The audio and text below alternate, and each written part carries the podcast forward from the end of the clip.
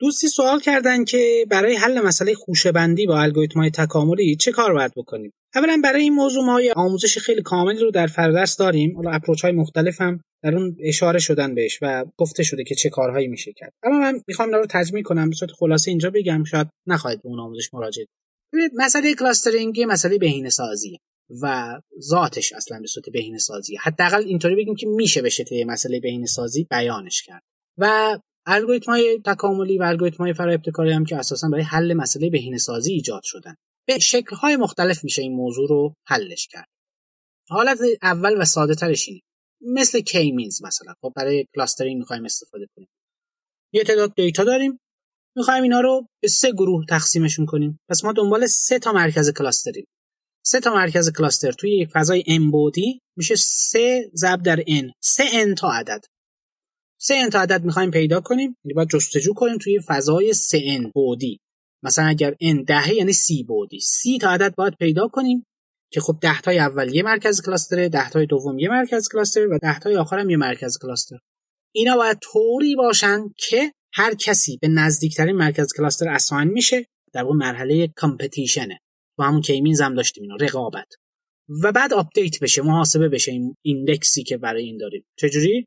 هر کی به هر مرکز کلاستر اساین شده فاصلش از اون مرکز کلاستر رو جمع می‌کنیم. اینا رو همه رو جمع بکنیم میشه یک ایندکسی. هر موقع این عدد کمترین باشه می‌تونیم بگیم که ما به مناسب ترین کلاسترینگ رسیدیم. یه روش اینه. یه روش اینه که نه.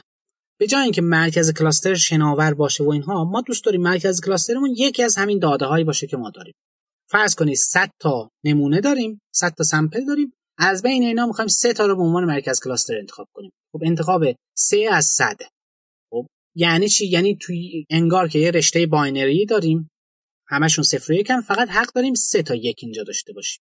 خب برای این کار میشه این approach رو داشت که 100 تا عدد داشته باشیم بین صفر و یک پیوسته سه تایی که بیشترین نمره رو دارن یک بشن بقیه صفر بشن. یه روش coding یا نه؟ می‌تونیم اینو به جای اینکه ظرفیت داشته باشیم تعدادش رو متغیر کنیم. یعنی تبدیلش کنیم اصطلاحا به automatic clustering یعنی تعداد cluster ها رو خود الگوریتم مشخص کنه. چجوری؟ باز بین صفر یک یه سری score بدیم به هر کدوم از این data point هامون. و بعد اونایی که مثلا بالای هفت دهم شدن اونا رو active در نظر بگیریم بقیه رو deactive یعنی چی؟ خب معلوم نیست که چند تاشون بالای هفت دهم باشن چند تاشون زیر هفت دهم. این یعنی تعداد متفاوتی از cluster ها در برای هر solution می‌تونه به دست بیاد. و این باعث میشه که ما تعداد متغیر cluster داشته باشیم. ولی اون وقت برای ایجاد cluster جدید باید هزینه بدیم. که اینو ما تو اون فیلم آموزشی به صورت کامل بررسی کرد بعضی مواقع است که می‌تونیم اینو به شکلی مسئله چند هدفه ببینیم. یعنی هزینه ایجاد cluster یه هدف باشه خود فاکتور clustering هم یه عدد باشه. خب همین هم index های مختلف براش می‌تونیم در نظر بگیریم. و خب طبیعیه که این به شکل مسئله بهینه سازی چند هدفی که مطرح بشه ما یک Pareto front اصطلاح هم به دست میاریم که خب هر solution ی رو Pareto front می‌تونه یه ترجیح باشه برای ما. حالا خودمون انتخاب کنیم کدومش رو می‌خوایم.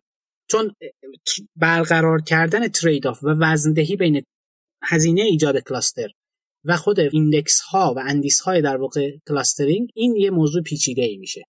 اگه بخوایم تک هدف نگاه کنیم. ولی چند هدف بودن این موضوع رو برمیداره از میان. به هر حال صحبت اینه که ما دنبال پیدا کردن چند تا cluster یم. یا cluster رو مرکزش رو می‌سازیم ولی یه چیز موهومی. که خب اون وقت باید محل cluster رو مشخص کنیم. یا از بین یعنی یا ایجادی ایجاد می‌کنیم یا انتخابی. از بین داده های موجود مرکز cluster انتخاب می‌کنیم. خب حتی میشه باز ایجادی باشه ولی مثلا این حالت باشه که بعضیاش خاموش یا روشن باشن. مثلا ده تا cluster رو پیدا کنیم مرکزش رو ولی خب یه صفر یکم به انتهاش اضافه کنیم. اونایی که صفرن غیر فعال اونایی که یکم فعال باشن. یعنی خودمون باز data point ها رو generate کنیم. باز روش های دیگری هم میشه مطرح کرد ولی خب این کلیت اون چیزیه که ما تو اون آموزش هم بهش پرداختیم. خب اگه کسی بلد باشه اینا رو پیاده سازی کنه همین توضیحات براش کافیه. می‌تونه بدون مراجعه به اون منبع آموزشی بیاد و همینا رو پیاده سازی کنه. ولی به هر حال این کلیت داستانه و امیدوارم که موضوع برای دوستان شفاف شده باشه. موفق باشید.